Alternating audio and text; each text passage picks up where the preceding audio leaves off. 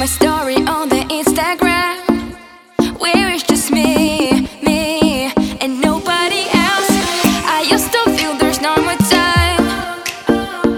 I hold emotions on the line till someone told me I.